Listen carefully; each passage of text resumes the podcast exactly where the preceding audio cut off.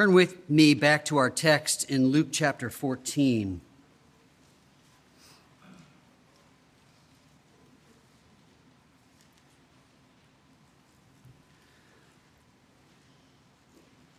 I want us to take the next two weeks to think in this text of Luke 14. This week, we're going to digest the theme. What's the heart of this paragraph? Next week, I want us to take the illustration that Jesus uses to establish the theme and, and explore that a little bit and see how it applies to us. But the theme of the text emerges because three times Jesus says in the text something that sounds a bit harsh to us. You cannot be my disciple. Generally, we like thinking of invitations, like whosoever will may come and take of the water of life freely. And those invitations are there. They're in the Old Testament as again and again God calls people to return to Him in faith. But surprisingly, there are many times in the gospel accounts where it seems as if Jesus is trying to turn away people. But the reality is, he's, he's laying out so starkly the truth that there will be no misconception about why they are following Jesus. You see, the text begins there in verse 25 with great crowds accompanying him. A lot of people are intrigued by this Jesus of Nazareth, or Jesus the prophet, or Jesus the self proclaimed Messiah. And we know from studying all the Gospels that a whole lot of people thought that maybe this could be a great rescuer. Maybe he's going to overthrow Rome. So the crowds came, and Jesus just wasn't in this for popularity. There were times early in Mark, Jesus has just done a lot of his first healings and miracles, and then he disappears. And, and Peter and the disciples are looking all over. Peter finally finds Jesus and he says, We got to go back. All these people are waiting for you. And Jesus says, No, we have to move on to the next place. He just wasn't interested in making a name or gathering a crowd. What he was interested in was people who truly understood that sin will ruin them and they need to be rescued by Jesus. And so the size of the crowd really didn't matter. Jesus would gladly thin the crowd if it was truth that was doing the thinning. And so, three times in this text, you heard him lay out a condition to be met. And if that condition is not met, then you cannot be a disciple. You cannot be a follower of Jesus. Now, let me try to clear something up from the start here. When we talk about discipleship, we're not talking about the upper class of Christians. You see, I think at times when we, when we study discipleship in the Gospels, we think, we're Christians, we're, we're all believers in Jesus Christ, we've repented of sin, we're trusting in Jesus for salvation. And then, if we really grow in our spiritual life and want to be some kind of zealot, some kind of missionary, or the next Charles Spurgeon, if you're really going to be serious about this, you become a disciple of Jesus. That's not the language of the Bible. We have to understand that being a disciple would be what we think of in our minds as being a Christian. Jesus here is defining what a Christian truly is. And the bar, as we see, is incredibly high, at least incredibly demanding in these conditions that Jesus gives for being a disciple, we understand that following Christ is not a casual matter. It's not a hobby. It is not risk free participation. Following Christ comes with a cost.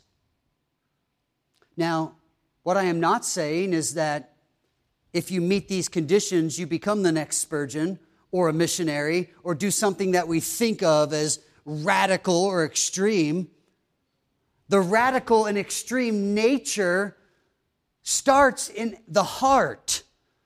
Because what Jesus is going to define for us is not vocational ministry. Oh, now you're really a disciple. No, it's a heart that now is really infatuated in the truest sense with Jesus so that nothing else encroaches on our obedience, on our worship. Following Christ comes with a cost. So, what is the cost of following Jesus? That's what Jesus is laying out for the multitude of people that are following. And some of them would be turned away. That's not what they were looking for. They were hoping for something a little more immediate, a little more temporal, something to relieve their circumstances. Israel as a nation is a pit. It's a, it's a miserable place to live under Roman domination. What they really wanted was something that would feel good right now, a little better status in life. If only we could be free from Rome. If only we could have a better economy and less taxation. If only, if only, if only. And it was all this stuff that surrounded the here and now. Jesus isn't promising that any of that will change, but he is promising the peace and the hope and the joy and the purpose that would rise above and cut through all of that stuff so that people could say life was really worth living. And ironically, the life that is worth living is a costly life. What is the cost of following Christ? Jesus' answer is clear self denial. Self denial. We must deny ourselves. In parallel passages where the same teaching unfolds, in kind of the, the, the eyewitness of a different writer. We even find that word let a man deny himself, take up his cross, and follow Jesus. We probably know it best from Paul's letter to the Romans, where he draws on the Old Testament sacrifice picture big stone altar, an animal with its throat cut, bled out, that animal put on the burning altar and it was consumed as a burnt offering. Based on that understanding in the minds of the hearers, Paul says, I urge you, brothers, by the mercies of God, that you present your bodies a living sacrifice. Well, that wasn't the norm. Clearly, we've moved from the illustration to the meaning because we don't die like the animal sacrifice did. We're alive. We are a perpetual sacrifice. But the point of the sacrifice in Romans 12 is that we are dead to self. We're dead to the control of our lives. We've given that over to someone else. Self denial is possible because of Christ affirmation. If I see Jesus before me saying, Come, take up your cross and follow me, when I see who that is and I believe it, it makes the denying self much more possible. When I'm affirming Christ as Savior and Lord, self denial doesn't sound so bad. It becomes Romans 12, that act of worship. I'll, I'll gladly give up anything that I love, anything that I want, anything that I have for this one who would do this for me.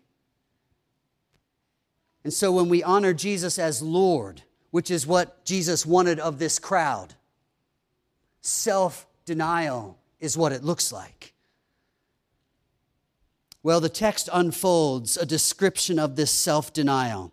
Three times, Jesus is going to give a condition to define self denial, and he says, if you don't meet that condition, you cannot be my disciple. But let's think practically. He's saying, if you don't meet these conditions, you are not a Christian.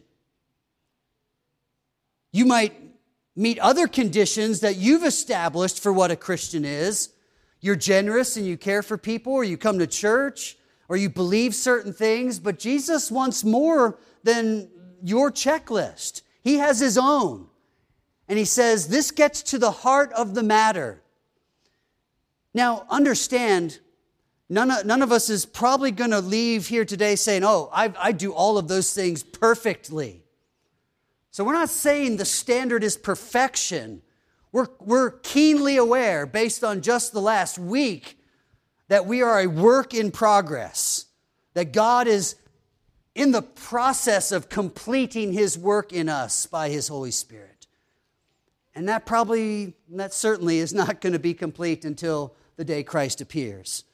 So, what we're not saying this morning is that you have to perfectly do these things. But as they generally come from the mouth of Christ in short, concise, general conditions, are you generally meeting those conditions? If you are, rest assured and feel the weight of Scripture affirming your profession of faith as a believer in Jesus.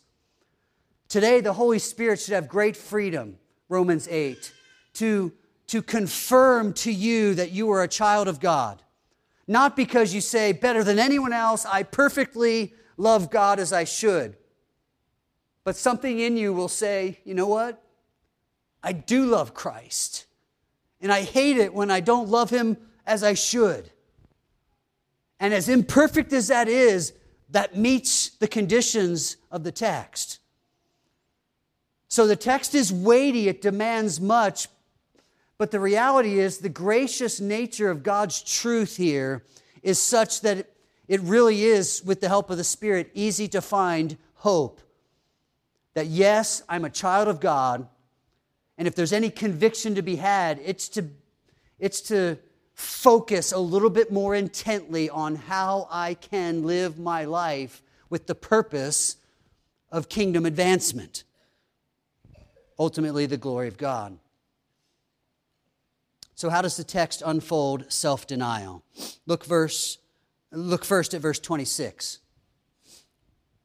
If anyone comes to me and does not hate his own father and mother and wife and children and brothers and sisters, yes, and even his own life, he cannot be my disciple. How do we make sense of this family hating, this self loathing? What, what is Jesus saying here? Some of you worked hard this week to not be hateful to your spouse, to your parents, to your sibling, that little sibling that you were tempted to call a brat, right? And maybe you did. What is Jesus saying here when he's speaking of, in such strong language, of hating these relationships and even ourselves? Well, I think he's unfolding number one that self denial means this everything I love must be submitted to loving Christ. Everything I love must be submitted to loving Christ. Because we know from so many commands of Scripture that we are not to be hateful, unkind people. Specific commands given to how to treat parents, parents, children, how to treat one another governed ultimately by that second great command. First one, love God with all your heart. Second, love your neighbor as yourself. Who is your neighbor? And he gives us a story anyone you encounter. Jesus is not saying we should be unkind or, as we think of, hateful to our family members. So, what is he saying? Jesus is using what we, what we might call in our modern writing hyperbole which would be defined as a strong overstatement of sorts to make a point. And the point is this that our love for Jesus should be so primary, so focused, so all consuming that any other loves, right as they are, cannot compare to that primary love, so much so that it almost looks like we don't care. Some of you love watching the Chiefs play. And your love for that play and the replay and analyzing whether it was a right call or not drowns out all the other things around you that you say you love.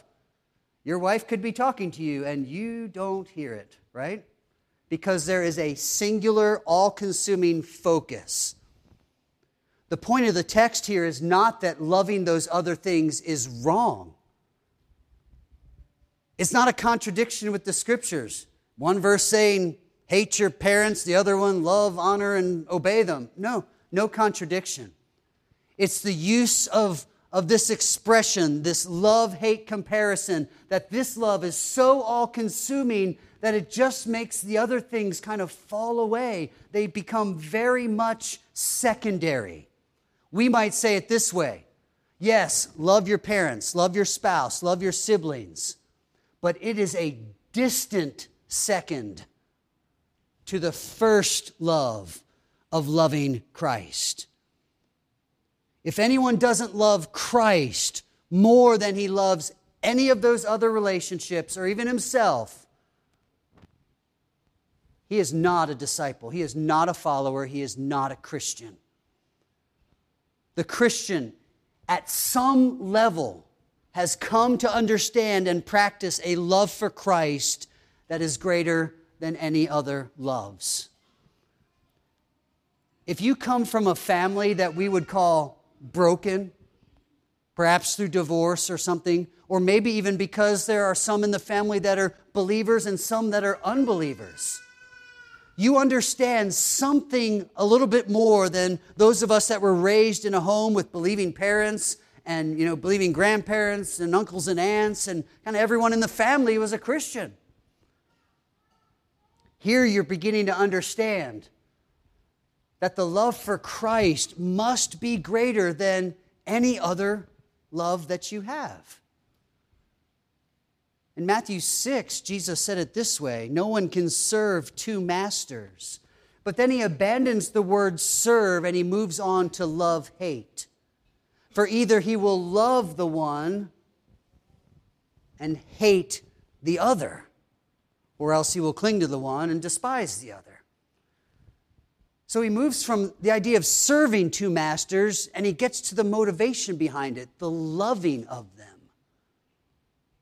We, we could love so much family and relationships that we give ourselves first and foremost to that and, and we have no place, no, no evidence, nothing to offer that says we are loving Christ more than we are loving the good things He's given us. Everything I love must be submitted to loving Christ. When this love is out of balance, we usually feel it in the moment of loss. When, when, when loss is threatened or real, you lose that relationship or the health or something threatens to take that away, suddenly it feels like something's not right. My world's falling apart when emotionally we can understand that, but there should be this anchor holding us completely steady because my supreme love is my God. And if He chooses to give or to take away, that shouldn't threaten the stability. If God in His providence were to ask you to surrender your spouse or your children, does life still have incredible purpose and joy? It must. That's the definition of the Christian life. Everything I love submitted to loving Christ. So we start taking inventory. What do I love in this life? You may love your work, your family, your marriage, your children, your grandchildren. You may love friendships. You may love your property, your homestead. Good. Do that and be thankful for it. Just keep all of those loves a distant second to your love for Christ. So that if you were to suffer like Job and have all of those things, one at a time, taken away, you are still left with the core of why you exist to love and enjoy God forever. These are all blessings from the Lord, but we must keep them in their place. Don't let your craving for those things define your life or your joy. I was talking to Ron Weber on the phone Friday. They'll be passing through town in early October. They won't be able to be with us on a Sunday. But he was saying how much they miss their grandkids here in Kansas City. And, and some of you have grandkids elsewhere. You know that longing. FaceTime just isn't enough. But then he, he immediately echoed that with the affirmation that they're doing exactly what God wants them to do. He's equipped with these languages. He needs to be doing this translation work for the sake of the gospel. And so, lost time with grandchildren, not seeing them grow up. In his melancholy words, he says, I cry every time I see him on video.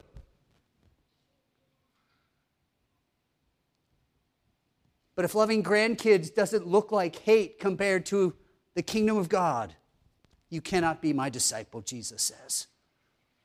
So, hallelujah for partners like this in ministry who understand this life is designed with all kinds of glorious treasures to enjoy and love. But our ultimate love must be the giver of all those good gifts. Everything I love submitted to loving Christ. But Jesus adds to the definition of self denial. Second, it means everything I live for must be sacrificed to living for Christ. Look at verse 27. Whoever does not bear his own cross and come after me cannot be my disciple. Whoever does not bear his own cross and come after me cannot be my disciple. Please understand that this language of taking up a cross is not, I've got a bum knee from a high school injury and I just have to limp the rest of my life. All right? The language of taking up the cross is the language of death. You know the story of the crucifixion of Jesus. What happened? He goes through the court process, he's sentenced to execution on a cross, and as a convicted criminal, he was asked to bear his cross, or at least part of it, to the place of execution. That was the common practice.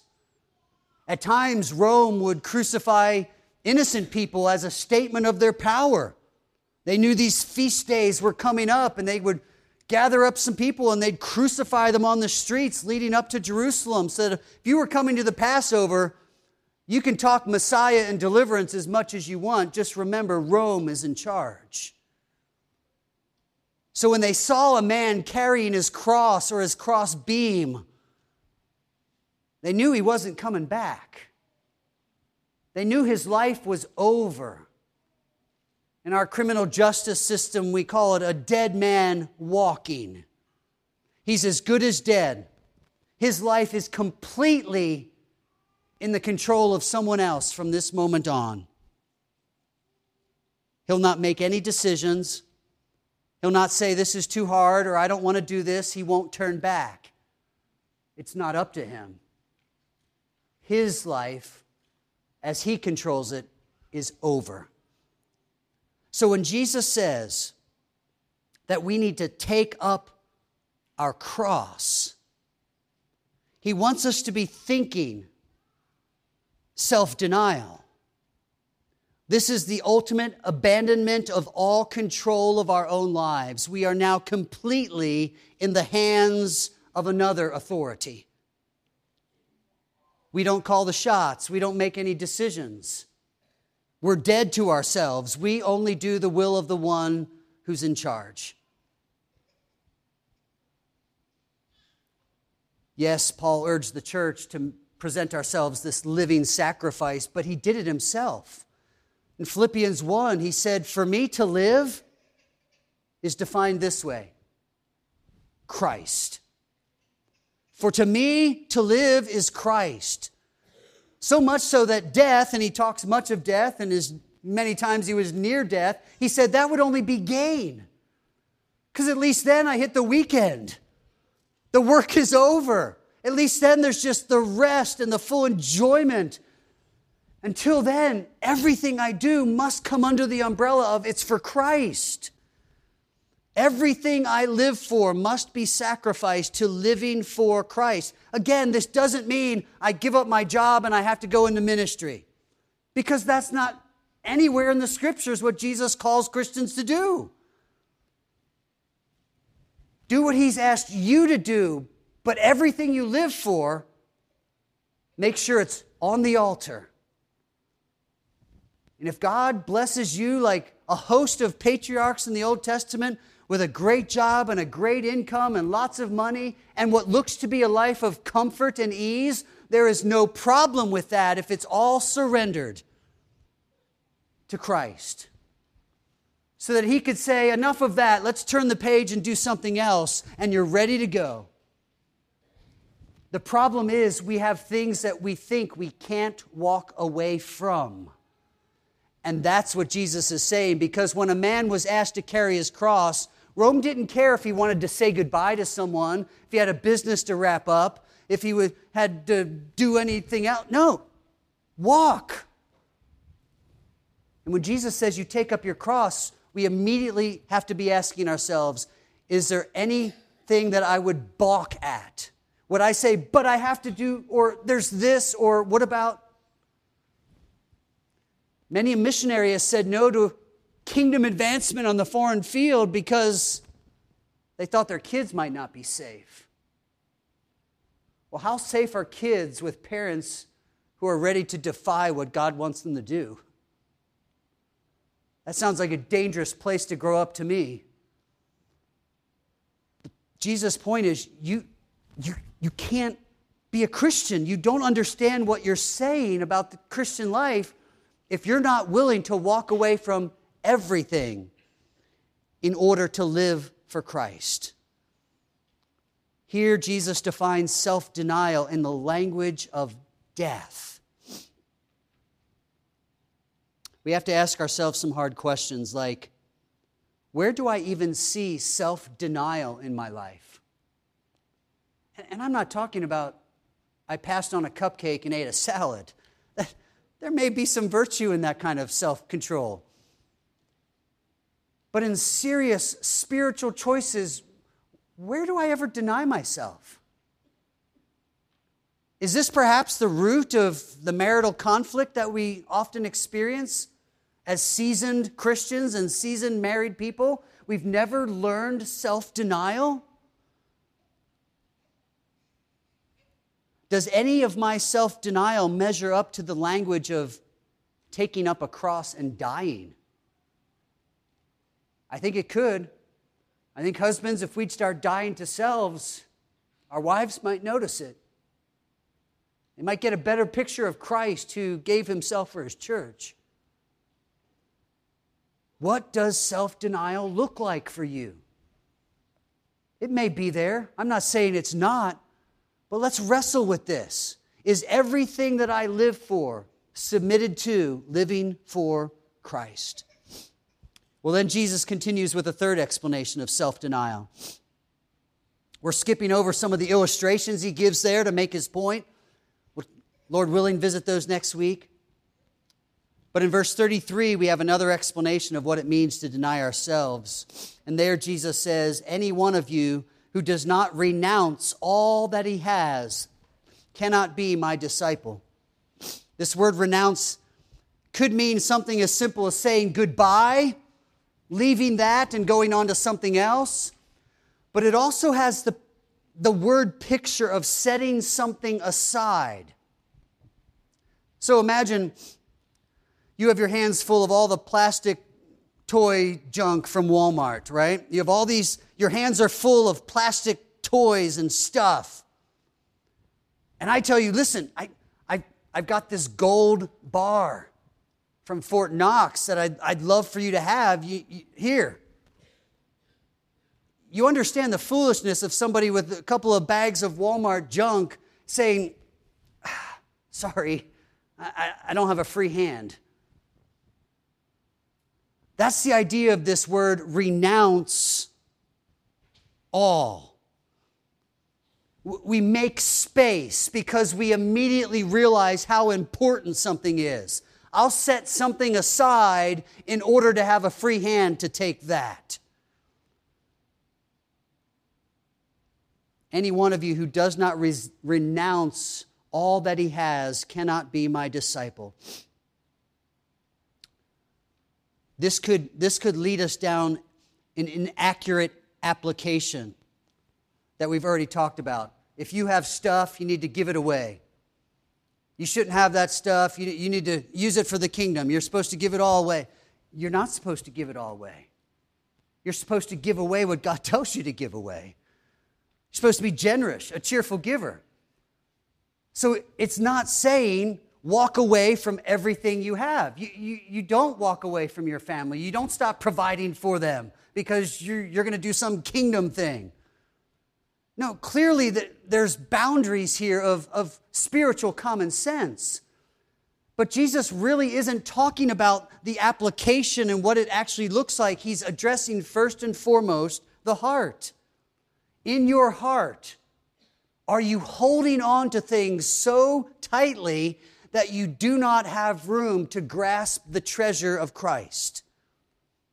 Because number three, self denial means that everything I have must be surrendered to gaining Christ.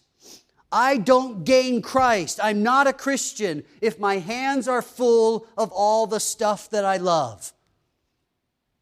I must have a spirit of renouncing that, willing to set anything aside in order to gain more of Christ. Paul said that he would count every resume building virtue as waste, as loss, as completely worthless if he could, instead of boasting on everything he had done, everything he had accomplished, his lineage, if instead he could just know Christ a little bit better.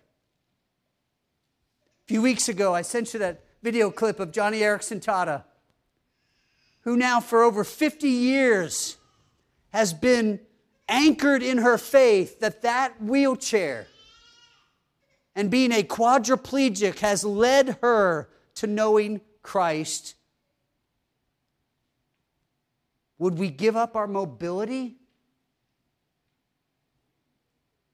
for a life of quadriplegia if it meant knowing Christ? I understand. It's an impossible question to answer. God's not asking us to sign up for something like that. But it helps us wrestle with the things that we hold dearly, that we think we must have.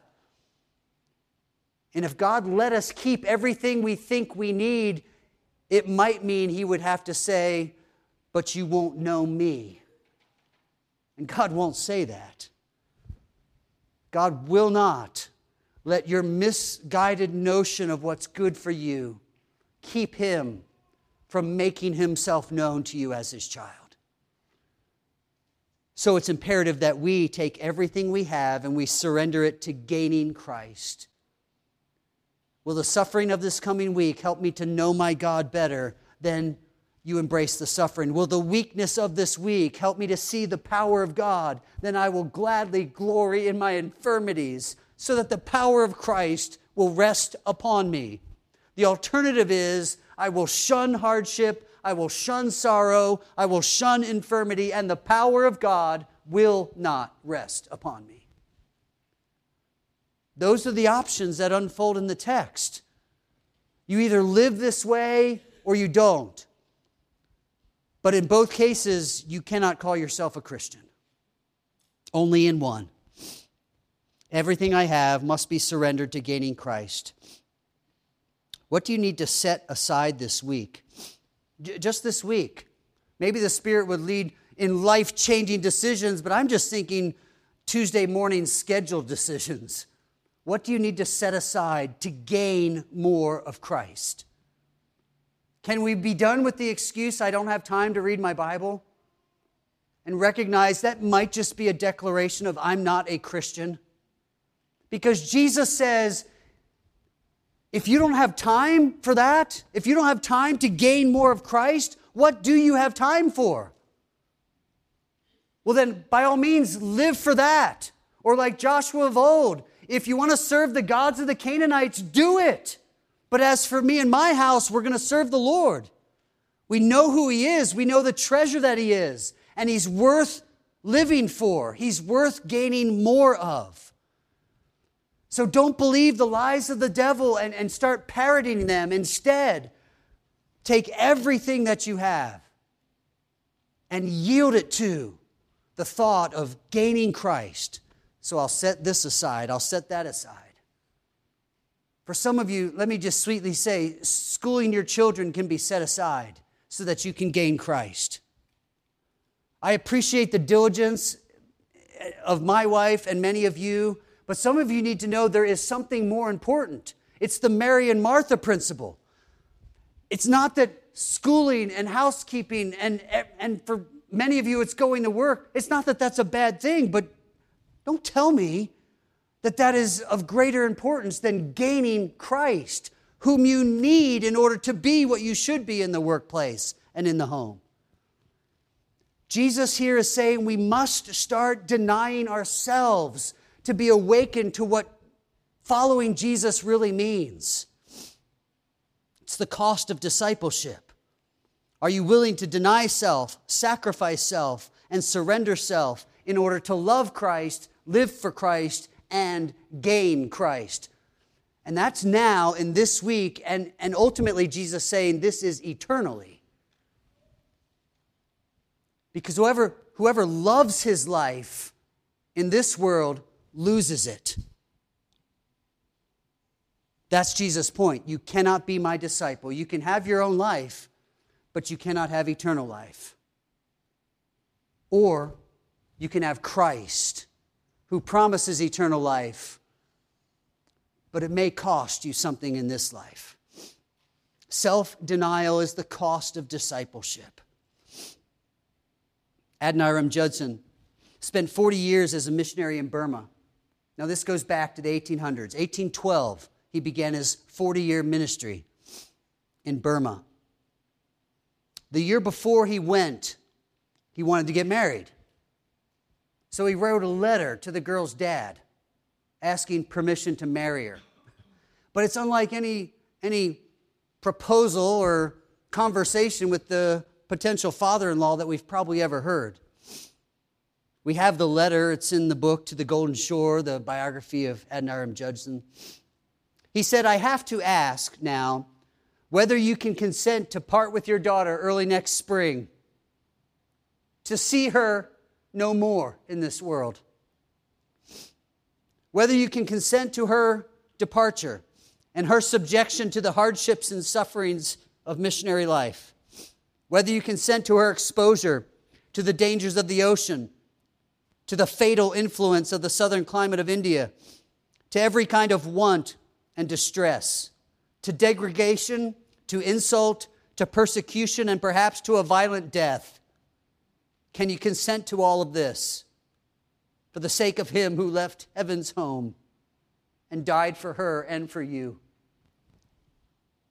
Can you consent to all this in hope of soon meeting your daughter in the world to come with a crown of righteousness, brightened with the acclamations of praise which shall redound to her Savior from the heathens saved through her means from eternal woe and despair? It's the cost of discipleship. The dad said, Sure, but I'll leave the decision to her. She wrote this to a friend I feel willing and expect to spend my days in this life in heathen lands. I have come to the determination to give up all comforts and enjoyments here, to sacrifice my affection to relatives and friends and go where God in His providence shall see fit to place me. So at 25, she sailed on a ship to India and then Burma. She bore three children, none of them lived to be three years old, and she died at 37 in broken health. But in joy, she had spent her life for her Savior. That's, I think, what Jesus says is the norm. You don't have to live in Burma to live that life. You don't have to sail overseas and be a missionary to live that life.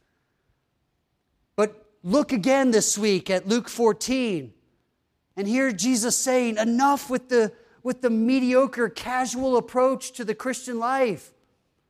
Realize that there is a gloriously high expectation, but by His grace, a glorious possibility that you can live this life in full abandon to this world for the glory of God. And in so doing, inspire your wife and your kids to live this kind of life. John the Baptist said it well. He, Jesus, must increase, and I must decrease. Self denial is the cost of following Jesus. Let's pray together. Heavenly Father, teach us self denial.